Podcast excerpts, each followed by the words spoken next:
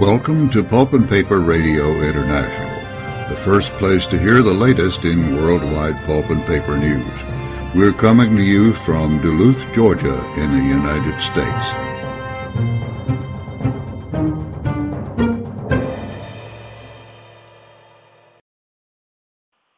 Welcome to Wire Side Chat, Pulp and Paper Radio International's monthly show offering insights into the pulp and paper industry worldwide.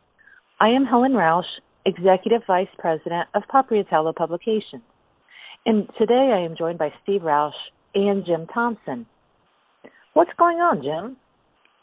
Well, it seems like I say this all the time, but I think the last month has been one of the most amazing in the containerboard industry in my lifetime.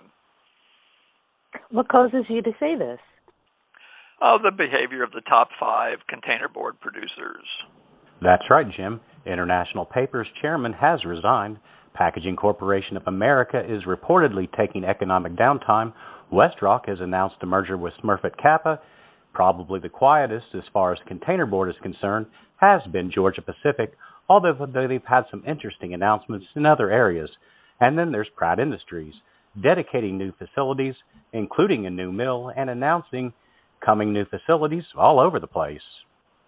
Let's pick this up after the break higher sludge handling capacity per square foot of belt, higher cake solids, compact design, stainless steel construction, very low maintenance. Yes, we're talking about the Bright Technologies belt filter presses, sludge dewatering made easy. Check Bright Technologies out today. Make the call 800 253 0532 or check them out at www.sebrightproducts.com. Your company will thank you for it. And we're back. Jim, what do you think this all means? Well, markets have been soft for some time. Soft markets cause companies to reassess where they are and adjust their strategy accordingly. It looks like all in this group, except perhaps Georgia Pacific, are doing just that. Do you think the WestRock and Smurfit announcement fits in this category, Jim?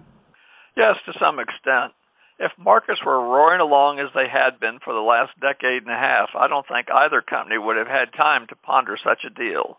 In current times, it makes more sense.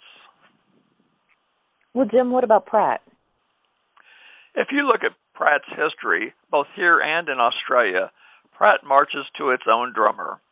What I think this really shows is the difference between being privately owned, as Pratt is, versus answering to stockholders and the stock market as all the other players mentioned here must do, well, except for Georgia Pacific, but they behave like a public company. So does that make Pratt more of a risk taker then? Well, based on their press releases, one might think so.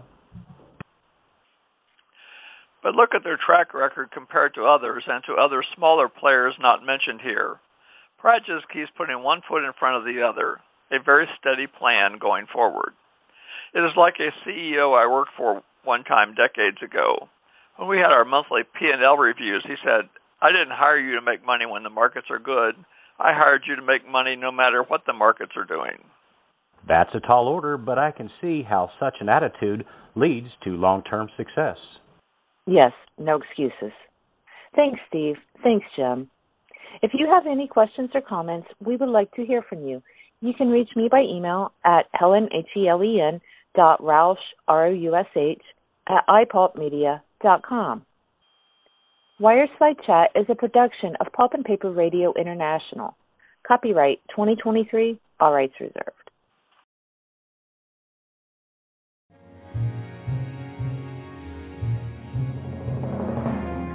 Thank you for listening to our show today. We appreciate your support. Make sure you're always reading the highest ranked e newsletters in the worldwide pulp and paper industry. They are globalpapermoney.com and nipimpressions.com. This program has been produced by Pulp and Paper Radio International, now in its 11th year of delivering worldwide pulp and paper news when and where the listener desires. Copyright 2023, all rights reserved. And remember, whatever you do, Please do it safely. We'll be talking to you soon.